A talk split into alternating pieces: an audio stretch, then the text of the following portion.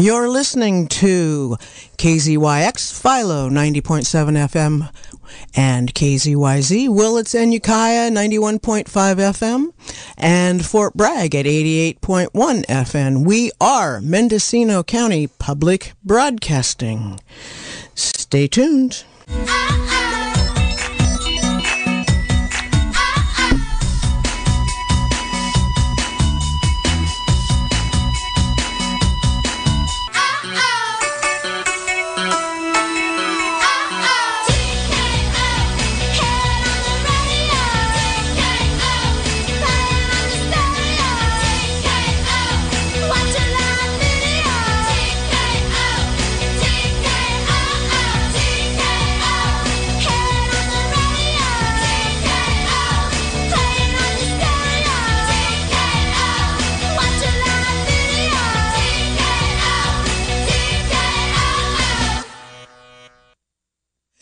Good morning. I'm Karen Ottoboni, and you are indeed listening to T K O. And this morning, uh, support for K Z Y X comes from our members and Ivy Accounting and Payroll Services in Willets, specializing in bookkeeping, payroll services for local agricultural businesses, and more. Serving all of Mendocino County. For more information at ivy accounting dot com, or you can call eight nine five Or eight nine four eight nine. Let's try that again. four eight nine, four five eight six. Thank you for the underwriting. And I just want to shout out to everybody who contributed and pledged. Uh, two weeks ago when I was in, we were doing the flash drive. It came out well. I just want to thank everybody because it's important that we keep the airwaves going. All right. This morning, on the air with me is John McCowen. Let's see if we can get him up. John, are you there? Uh, yes, good morning. Good morning, and he's on the phone with me because we're doing our good social distancing, aren't we, John? Absolutely. Absolutely. Um, yeah, we got some nasty numbers for the county. We got nasty numbers for the country. Um, I'm just going to put it out there. I know people probably hear it all the time, but I just have to say it. We have over two hundred sixty thousand people that have died in the United States. We're up to well over eighteen thousand in the state of California, and at Mendocino County, we have twenty-two thousand, twenty-two people that have died. So, uh, folks, this is not a hoax. Folks, this is real. Uh, the numbers are doing nothing but going up. I'm hiding on the hills more and more every uh, time this goes up. Uh, it's real, folks. It's real. And just because there are vaccines on the horizon, that horizon for you and I, the common person, uh, is way out. We're talking probably late spring, maybe summer next year. So this is not something to be taken lightly. And I know that John McCowen will say that also, won't you, John? Well, I, I'd actually like to chime in, if I may, Karen. You may, sir. Well, uh, it's very obvious. We're seeing a very significant surge in cases uh, locally, uh, fortunately, uh, although we've had an increase in hospitalization. So far, a few people are winding up in the intensive care unit, uh, and our death rate is staying low. That's good. However, with the dramatic increase in cases, I'm very concerned that it will overwhelm the ability of our public health heroes to do the case investigation and contact tracing, which is necessary to try and limit further spread. So you can see the potential that this is rapidly getting out of control. Uh, the last ten days, we've had an average of, uh, I think, approximately twenty cases a day, dramatically up from what it was uh, just a few weeks ago. So I know the holidays are coming up. We're very social people. We want to see our friends, especially our family, but really think about what could be the end result of that. Uh, the primary driver for the surge in cases is informal social gatherings, people getting together with their friends and families from different households, mixing households. Uh, people can be asymptomatic. You can be exposed to coronavirus. It can take several days before symptoms develop, or they may not develop at all, but you can still be infectious. So Uh, it's very insidious the way this spreads, and the way to stop it really is to avoid gatherings, uh, be sure to mask up when around other people, and practice social distancing, uh, six feet or more of separation, even if you're wearing a mask. And, you know, just because uh, your coworkers doesn't mean it's okay to take your mask off in the break room. We've seen that drive outbreaks. So, again, please follow the safety protocols. Let's help get this under control. Let's not overwhelm our healthcare system. Thank you. Yep. And let me just reintroduce, that's John McCowen. He is the outgoing uh, second district supervisor. Second. Yeah, I was just, I had, had to stop a moment there. You know, it always seems like Ukiah should be the first, but for some reason it's the second district. It is the populace. So John is outgoing, uh, and uh, Mo Mulhern is coming in into your seat. So this, I mean, it's not going to be the last time I have John on the air. He and I have been doing radio for many more years than we want to talk about, but I'm sure because of the time frame, um, I've been the last one as a sitting supervisor. So I did, um, I streamed, I'm sadistic as everybody knows. I actually streamed the last board meeting, and I try to stay in touch what's going on with the board, but I wanted uh, John to help us look at a few things that are going on with, a, they did a budget update as to where we're at with our budget. Was kind of a big focus, not a big focus, but a big chunk of the last board meeting, uh, which was good. I mean, I didn't see any numbers, but I saw trends, what they were talking about. Um, I don't know if you get to see numbers, but we have been, there's been a lot of money coming in from the state and I believe the federal government also to deal with this COVID in the county. Is that correct, John? Are you there? Absolutely. Okay. There has been a huge influx of funds, um, you know, CARES Act funding from the federal government routed through the state and then also additional state funding. So our budget doesn't seem to be as badly impacted by the COVID as I think we all thought it could be. Uh, I didn't see, like I said, I didn't see any numbers. Um, I also will say there was a six million dollars rollover from last year is what I grasped through that meeting. Um, so it looks like we're holding our own with the impact of COVID. Our staffing at the county level is getting hit inter- intermittently with people having to be quarantined, people being sick. Um, you know, I think we lost uh, we lost uh, one of our uh, one of the employees that I know of in the recorder um, registrar of voters office. Unfortunately, that what happened in the spring.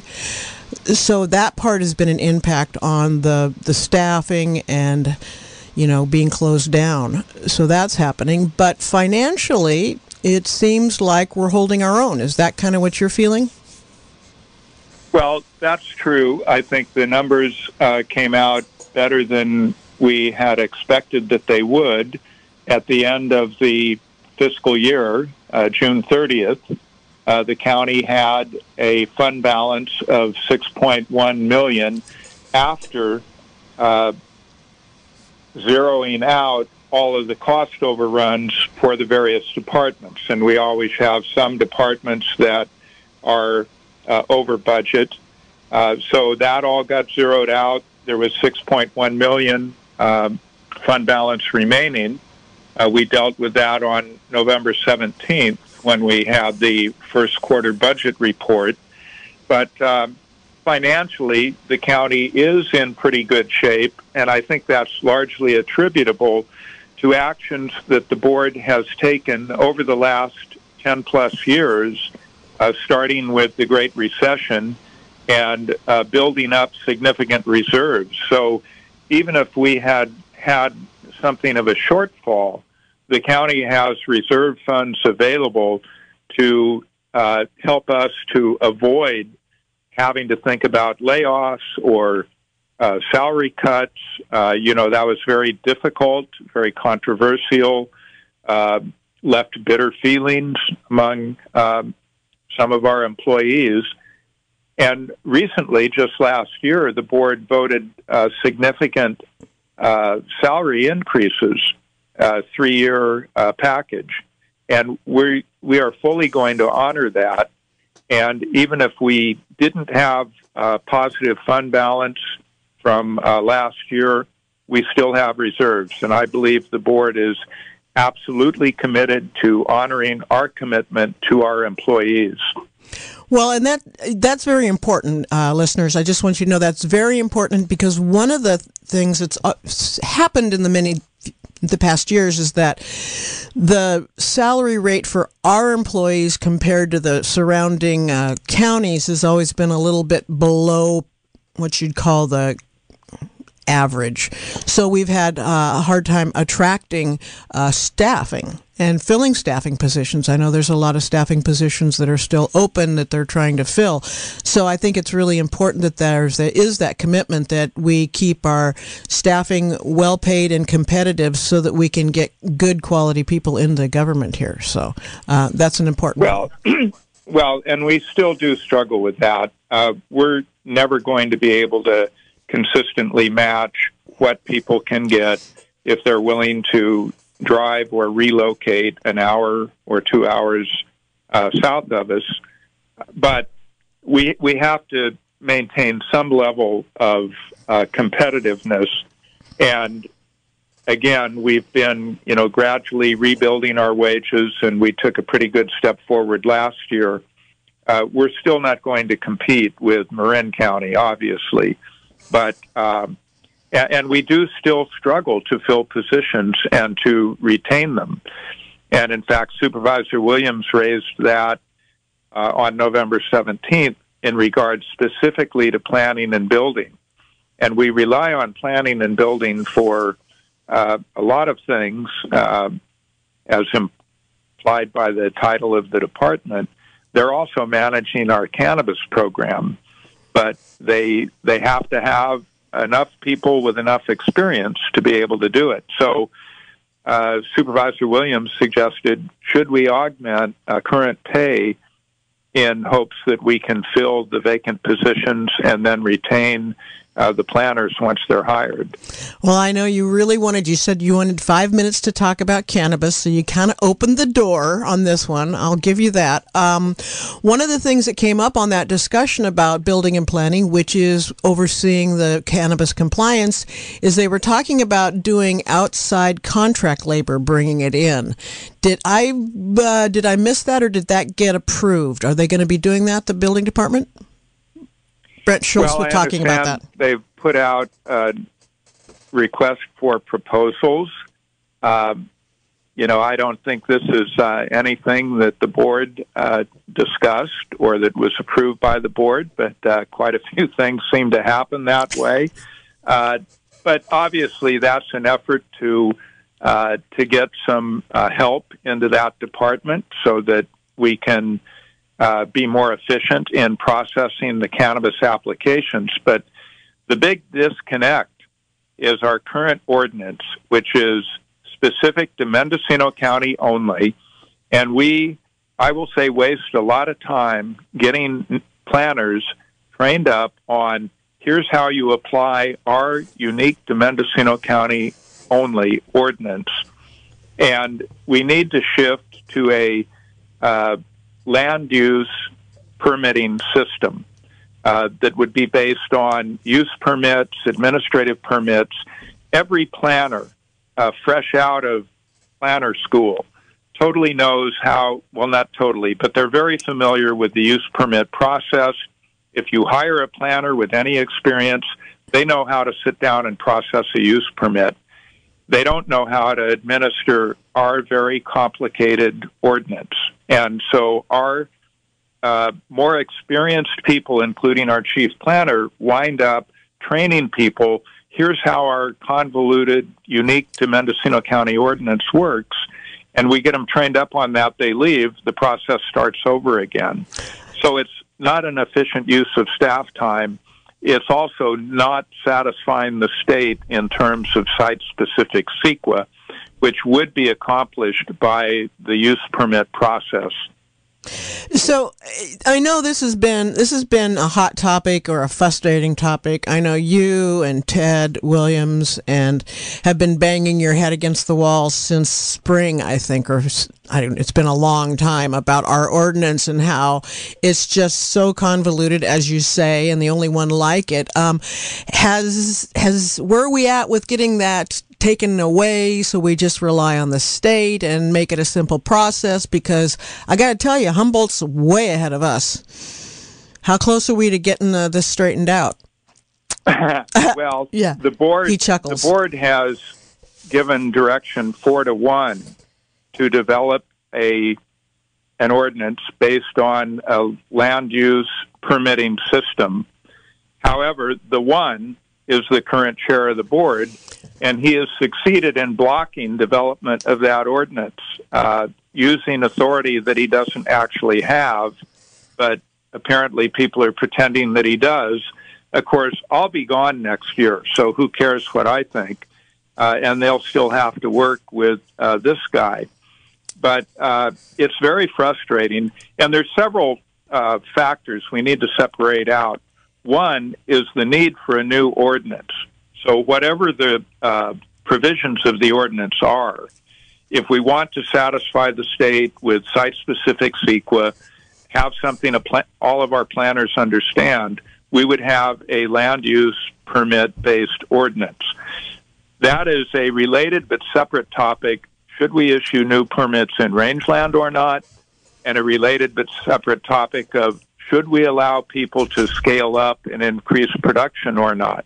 So those are all uh, related, but they should be taken one by one. And we absolutely need to have a more comprehensible ordinance. So wait a minute. The so, other issue. Okay, oh, go ahead. But wait a minute. I'm just curious. Does, does is Humboldt doing it that way? I mean, isn't there a county somewhere in this state that's doing it the way you're proposing, where we just take their ordinance and plug in Mendocino County, where it says the other county's name?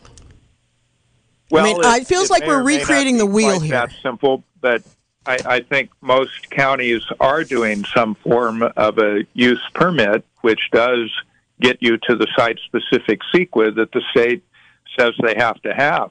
But so what we have now are uh, eleven hundred applicants, two hundred fifty permits that we have approved, but uh, we're having a great difficulty satisfying the state that any of our permits meet the state criteria. Now, uh, Supervisor Williams and Supervisor Haschak have been working incredibly diligently and persistently on trying to resolve this issue with the state and get the state to yield and recognize that our environmental review, which was done on a programmatic level, mitigated negative declaration, uh, we're trying to convince the state that's acceptable. If the state does not yield, then all of these current applicants have no other option. Uh, it's a pass-fail because they are being issued permits ministerially, yeah. which is basically like a building permit. You submitted your papers, they're in order, here's your permit. We cannot attach a condition to it or it's no longer ministerial. And we find that many of the applicants have changed something from what they submitted to the department originally. They've moved their garden, they've built a building, a dozen other different things. And you can't just approve it because it's different from what it was. You need to be able to attach conditions. We can't do that with our current ordinance.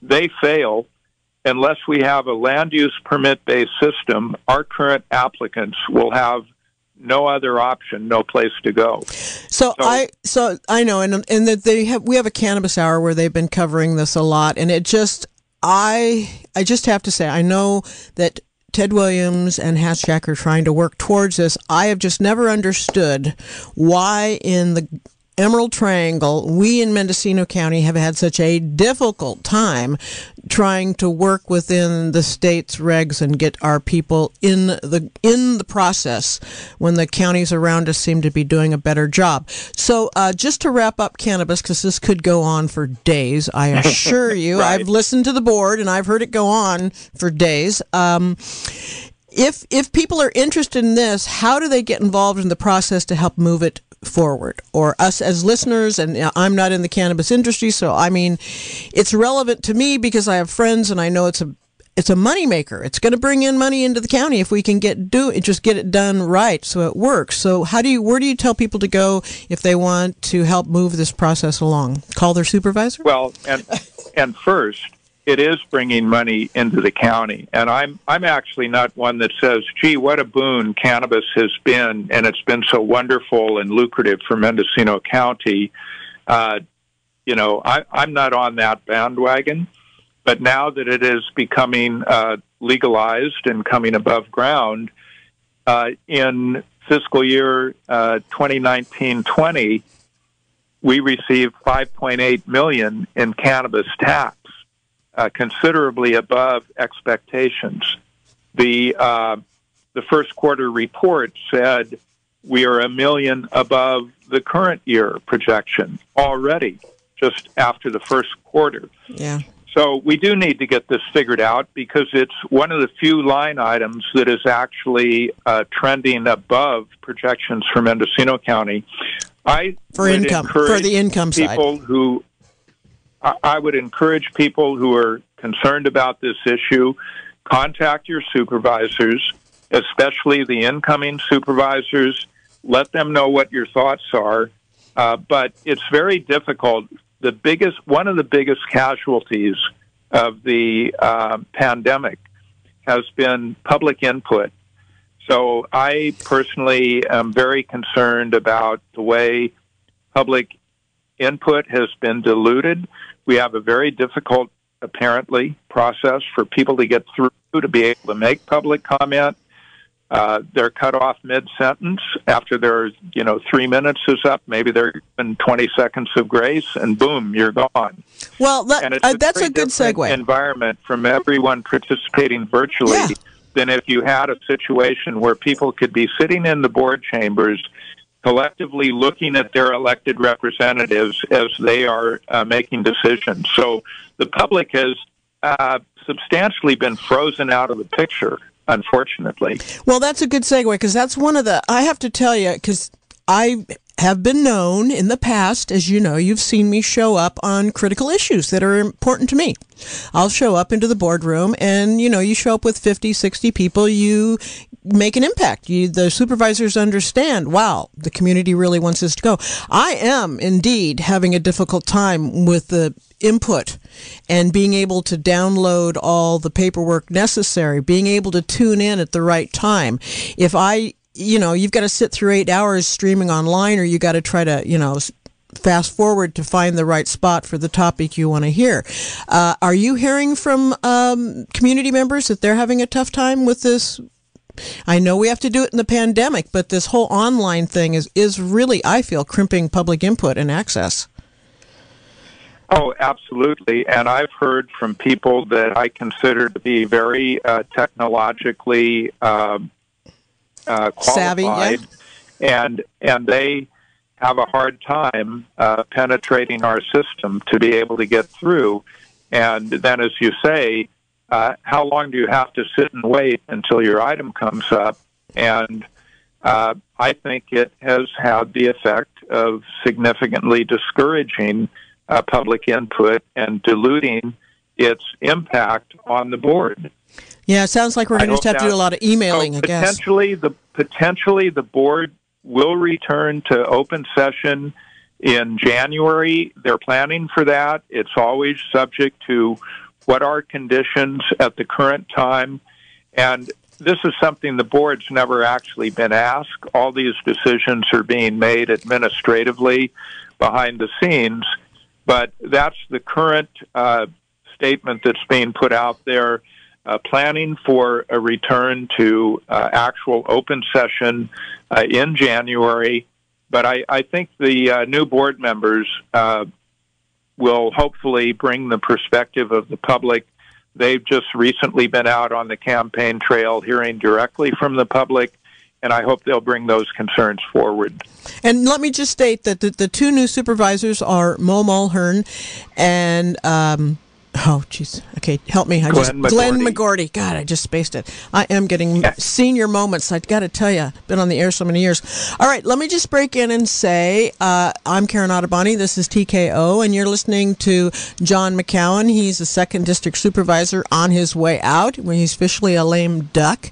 Um, and we're just talking about some of the county things that are going on. Uh I know we've all been going through the COVID thing. I got to tell you, John, I like the idea of opening the chambers back up, but I just don't see this pandemic slowing down just around the month in January. I see it keep going stronger for a while. But, yeah, it does make it really hard to get input and to find out what's going on. So, um... Well, what? And I'll agree with you. So, again, yeah. the qualifier that everything is constantly being reevaluated. So, but... I think there needs to be a, a way to better accommodate the public. So yeah. uh, even if the board weren't in chambers, potentially with proper social distancing, you could uh, have the public have the chance to participate more directly, uh, come up to the podium, uh, make their statement. Um, one way or another, I think we have to improve uh, public access to our decision-making process.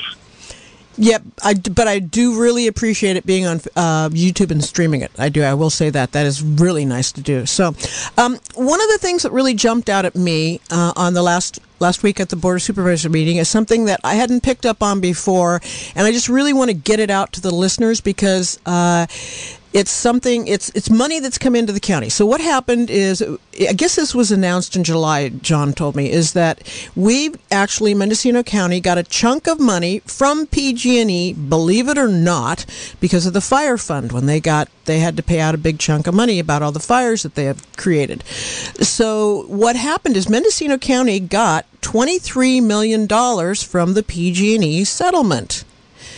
And this this came up under discussion. I think you actually brought it up under the consent calendar of all places. I tried to go restream it last night, and again, frustrated I couldn't find that particular stream or section of it.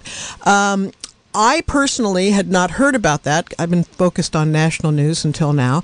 Uh, but we've got this twenty-three million dollars, and I wasn't real clear on how the money can be spent. If it's discretionary money, is that part of now discretionary money, the discretionary bu- budget, where the supervisors and get to decide where that money goes? Is it pre-designated? And that's a good chunk of money that could help rebuild Potter Valley, could possibly help, you know, get roads accessible, get tr- uh, trees trimmed. You know where I'm going with this. So can you give us a little uh, background on the money, where it's at? Do we? I would love to have the public get involved in how this gets spent, so go for it, John. Well, thank you, Karen. Is that a so good the introduction? County, the county did receive uh, approximately twenty-two point six million dollars in a settlement from P G and E. This related to the uh, Potter Valley and Redwood Valley fires and losses that the county was able to claim. Uh, this was a negotiation involving several counties and P G and E. The counties agreed am, uh, among themselves, here's the percentage that we will get of any particular settlement that uh, comes forward. And then agreement was reached with P G and E. The twenty-two point six million dollars is the county's share. Uh, I do believe these are discretionary funds, uh, which is both risk and opportunity. Uh, the risk is the Board of Supervisors could potentially spend it just about any way they want for any legitimate general fund purpose. Uh, the opportunity is, as you say, potentially it could help in the rebuilding, uh, something that I think would be appropriate. Let's make sure that our emergency communication system is properly built out. Uh, this was the subject of a recent grand jury report, uh, and also something the board's been aware of and working towards for quite a while with our I T master plan. Uh, we know that there's a critical need to upgrade our facilities.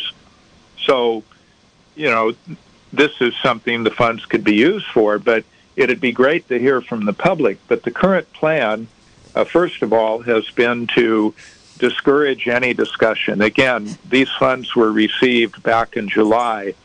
Uh, the board has had no discussion on it whatsoever. Uh, it seems to me it would be legitimate, and this will be the new board uh, coming in in January. I expect this will be on their uh, agenda, but it'd be great to have a brainstorming session among the board members and the public. What are the appropriate ways to spend this money? But the uh, plan, as announced by the executive office, is they will present a list of priority recommendations to the board. So it, it seems to somewhat uh, undercut the role of the board as being the policymakers for the county, and it's very appropriate to get recommendations from the administration. But a big chunk of money like this, uh, potentially without any restrictions, I think the starting point should be a board-based discussion interacting with the public instead of getting presented with a neat little package uh, that has had no public input. So wait a minute. Um, what I just grasped from that is that you, the Board of Supervisors, has not been asked about, hey, what, what do you see the priorities for this money? You haven't set the priorities. Correct. It's going to come from the C E O's office. Correct? Uh, correct. So That's other than a, a bit of discussion during budget, and then I've brought it up a couple of times when we have disaster-related issues and there's a concern, where's the money coming from? Well, we have twenty-two point six million dollars in the bank. I think we could spend a modest amount of money uh, to make sure we're covering uh, disaster-related uh, issues. But uh, but no, there's been uh, no agenda item before the board dealing with this and very little discussion, and that discussion only incidental to other agenda items, uh, such as on November seventeenth, the first quarter budget report.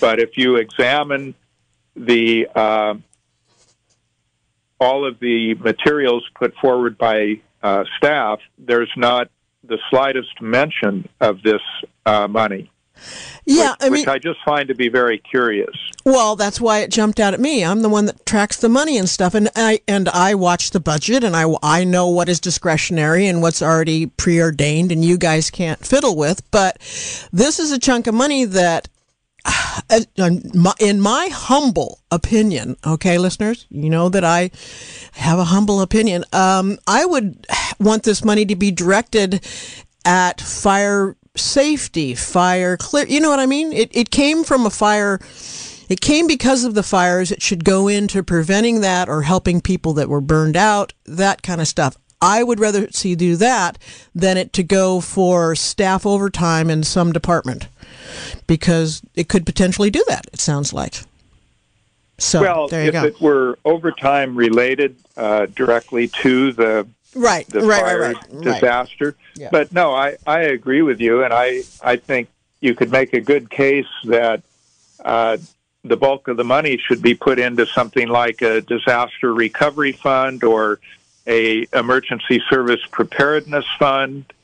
Um, yeah, I'm sure some of our... Let's make, let's make sure that yeah. all of our emergency services infrastructure is properly upgraded, uh, that our emergency operations center is properly equipped, that all of our uh, county employees have the equipment they need to respond uh, to emergency situations. And how and, about some yeah. of our... Wait, how about what some of our small... should be used... What portion should be used to help the community recover? Well, that's it. And I'm and our, our small local fire departments that are all pretty much, you know, running hand to mouth. That's the kind of stuff. All right. So, okay. So this is a great discussion, and this is where we're kind of at the forefront. I mean, the C E O's office said uh, they were going to come back with some suggestions, I think, in January, that they were just too busy with COVID and all this stuff to deal with it now. So they're looking at January to come back with a proposal. So there is a time period where he, right now, if we, the community, wanted to get involved, where do we take that energy? We call our supervisor?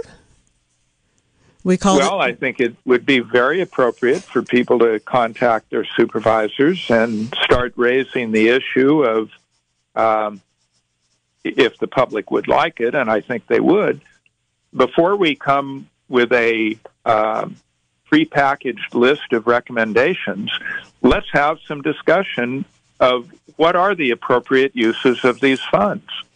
Yeah, it seems premature. Yeah, because I could see them coming out. I could see the C E O's office coming out with their priorities in January, then having to go back and do all this discussion with the public and draw out the process. That's what it seems like to me. I think I'd rather get the input well, first. It, it could go that way, or the prepackaged set of recommendations could be presented, approved the same day, and it's a done deal. That's very true. That's very true. All right. And, and let me say, let me say, the recommendations that the administration has made over time, and uh, first quarter budget report being the most recent, they're very solid recommendations. They're they're very dis- defensible. They're very appropriate. But particularly with this uh, chunk of money and where it was derived from, it just seems very appropriate to have a broader public discussion to help inform the board's decision before this uh, gets decided. Yeah, that would be a nice process to say. That would be indeed a nice process. All right, listeners, I'm Karen Ottoboni. I got John McCowen on, and we're talking about all kinds of county issues.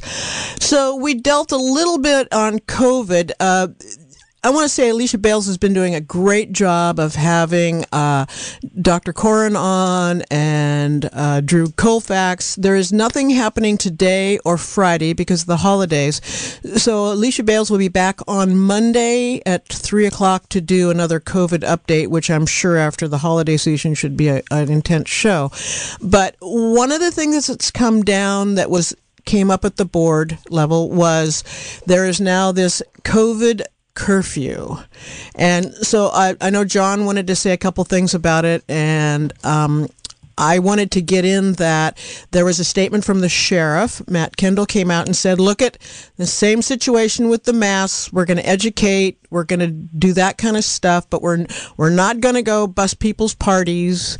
We're not going to get involved with the enforcement on the curfew.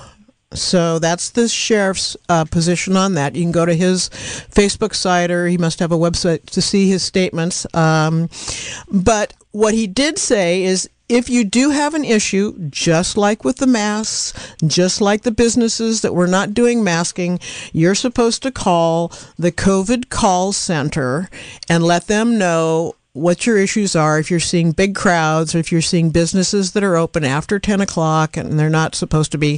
So what he's saying is you need to call the COVID call center. So everybody, if you don't know that number, don't call nine one one.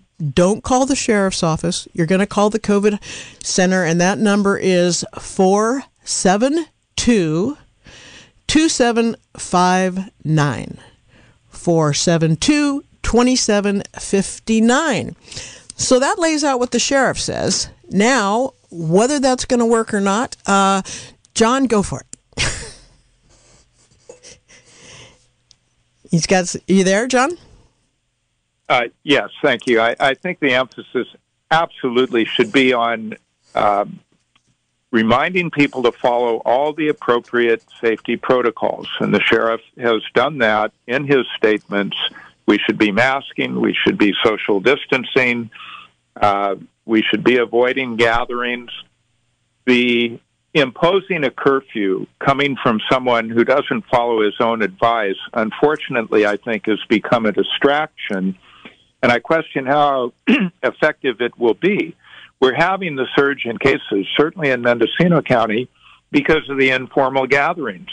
So telling the people that are already not following the guidelines to now you have to stay home between these hours, uh, I don't think that the people that need to get the message are going to be too impressed by this new restriction. So, again, we really need to be doubling down on you need to avoid gatherings, and here is why. You need to keep masking. You need to keep social distancing. So Um, I absolutely support all the appropriate safety protocols, but um, I, I question often the the way that the state is going about things. Okay, so I'm gonna I'm gonna put you on the on the hot spot just a bit here, because when I look at the COVID. Uh, What do they call that? The the board, whatever they call it, that gets posted with the new updates on how many. Oh, the data dashboard. There, dashboard. That's what they call it. Thank you, dashboard. Um, where I see the big outbreak is in Ukiah Valley, which is your district. Um, is so I know you've been involved in the whole discussion at the county level about it. Is anything special being done in the Ukiah city of Ukiah, because the numbers there are just like like triple any place else or more. Um, well, and going up uh, daily. Strict, I, that seems to be where the pocket is. City of Ukiah. It's also Redwood Valley, Potter Valley, uh, Calpella. Uh, all of these areas are in the Ukiah area. Um, I have been an advocate of Promotores de Salud, which would recruit people directly from our Spanish-speaking community. Uh, some of them could be monolingual Spanish speakers. This has actually been part of our surge, uh, has been uh, monolingual Spanish speakers and also uh, native Spanish speakers in general. So we did uh, finally approve a Promotores de Salud program with Nuestra Alianza de Willets, and uh, they are going to be They have recruited their promotores, and they are going to be uh, going out to the community to uh, inform them of here's the safety protocols, here's why they're important.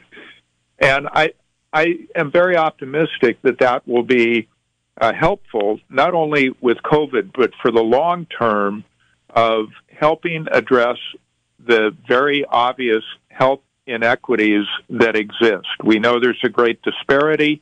Uh, we are not reaching uh, a good part of our population, and I think this will be a way to do it. Unfortunately, it would have been really great to start this about three months ago. You just said what um, I was going to say. It would have been great to start it six months ago, actually, but let's not go uh, back. Yeah, absolutely. You know what I mean? Because yeah. We've known that there's been a uh, disparity in uh, the case rates among different ethnic groups, and we've known that. I think it showed up probably as early as April, certainly certainly by uh, early May. Yeah, and the trend just kept getting worse. So you know what? Um, it's about, it's almost quarter to ten. I'm going to be out of here at ten, but uh, I would like to open the lines up, because this is, I don't know if it'll be the last time you'll be on the air, but as a lame duck supervisor, gosh, I like saying that. Um, Do we have to keep using the term lame duck? I know. It's just, it sounds so much fun. It just sounds good. I'm, I, I, I'm using it at the national level. Let's put it that way. But anyway, all right. So, but you've put in your time, John. How long? So you were on the, you've been on the Board of Supervisors for what, twelve years? No. It'll be twelve years. Yeah, twelve years. But then you were on the city council for Ukiah for how long? Uh, four years. Oh, okay. Well, that's not, I thought it was longer than that. So anyway. Well, I've oh, been and we, on the county planning commission oh, yeah, for about, I forgot about uh, that. seven years. I know. City planning commission for a year also. You're just a so. glutton for government punishment. But I got to tell you, I personally want to thank you for all the work you've done, because you do come from a different perspective a lot on these on these issues. And uh, as you've been on the Board of Supervisors, you know, you, you raise a lot of different issues and you come from it a different perspective. And I've always really appreciated that. I don't always agree with you, but I do appreciate having you there to, you know, make sure we're all staying on top of it. So I am going to open up the lines to the listeners just so they can have access to you. At the and here we go, eight nine five, two four four eight if you'd like to call and get a quick question or comment. Um, and wow, let's see, we got somebody calling in already, John, so we're going to take that call, okay? Hang on here. Good morning, caller. You are on the air with us. Are you there? Oh, uh, good morning. Another great show from a great radio station. Thank you so much.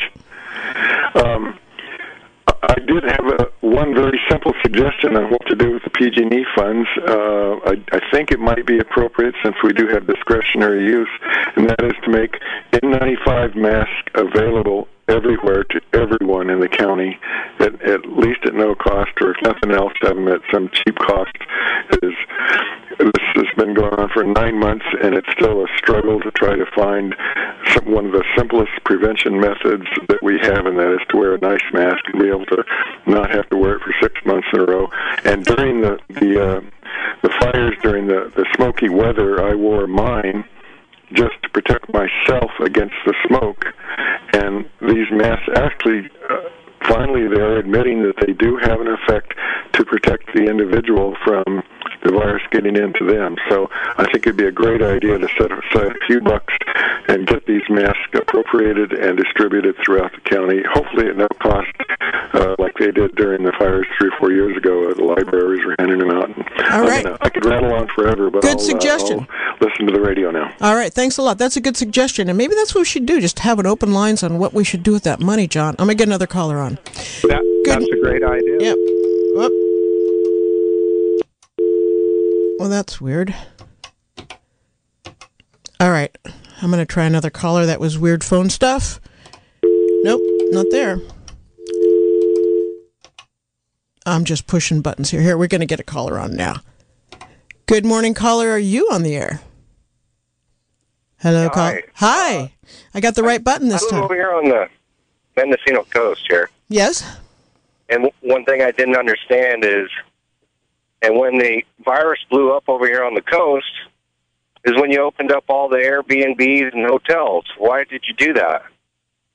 And the, why are they open now? Because the state said they could. Oh, okay. That's kind of it, isn't it, John? Well, the state said they could. The state and also the local public health.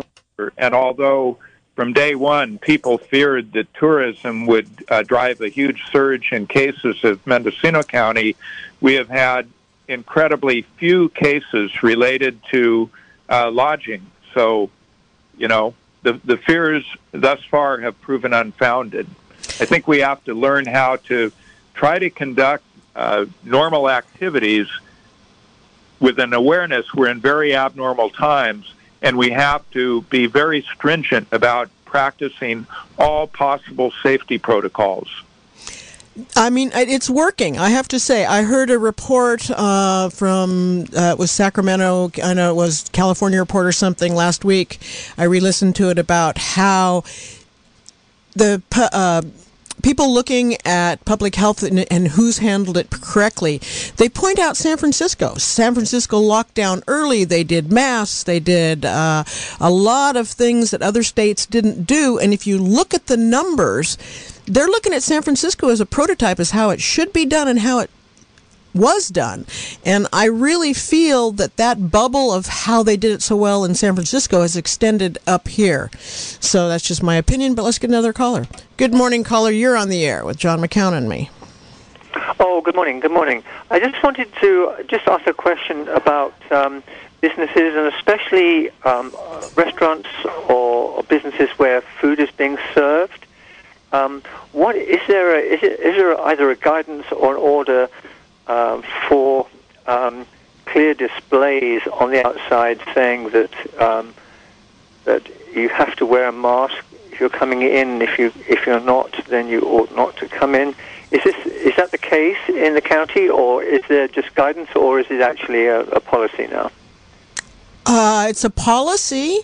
I think, it, well, I, I, isn't it? Is it, is it? I do believe it's a public health officer order that right. Every place of business must display signage that masking is required. If you're sick, don't come in, those types of things. Uh, I believe that's been an order for months now. So every business should have that posted prominently uh, at the entrance.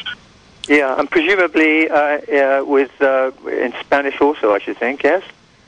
Yes, they've uh, been working yeah. on that. Yeah, they got those yeah. posters out within about three months. They started doing that. So, yeah. Right. And just a follow-up question um, for you, John. Uh, what, what is what is your guidance for if, if, if people do come into places like that um, and are not wearing a mask um, or refuse to wear a mask? Um, what's your guidance for the owners of, you know, either restaurants or places serving food? So I, I believe that they are required to inform the people that masks are requ- required, but the businesses are not required to deny service. Uh, I kind of think maybe they should be, with the understanding that if you get a really recalcitrant customer that re- absolutely refuses, uh, kind of back off, serve them, and report them, because no one should be going into a business without a mask. And I I have no sympathy for those people.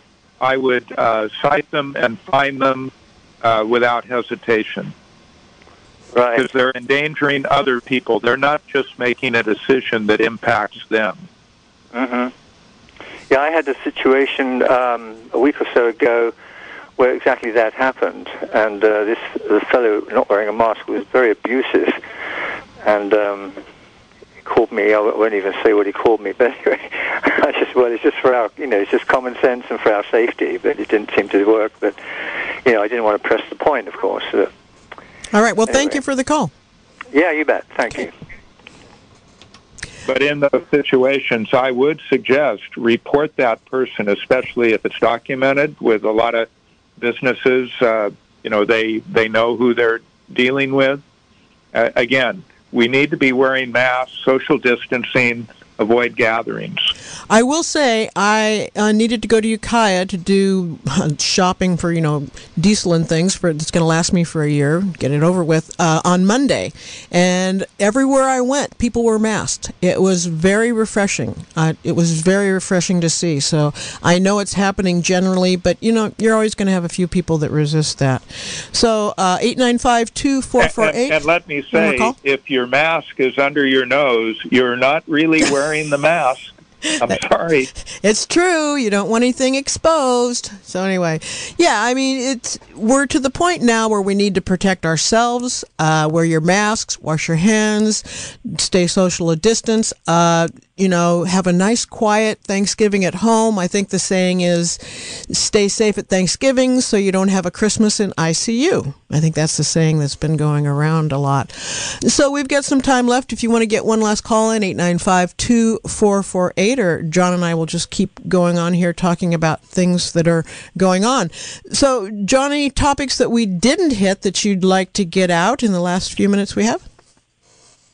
Oh, gosh, there's uh, such a range of things, and this has been one of my concerns, is with the focus on COVID, and appropriately, a lot of the regular county business that should be coming before the Board of Supervisors has been delayed to the point of falling off the back of the stove. It's not even on the back burner in some cases, and I think we have to find a way.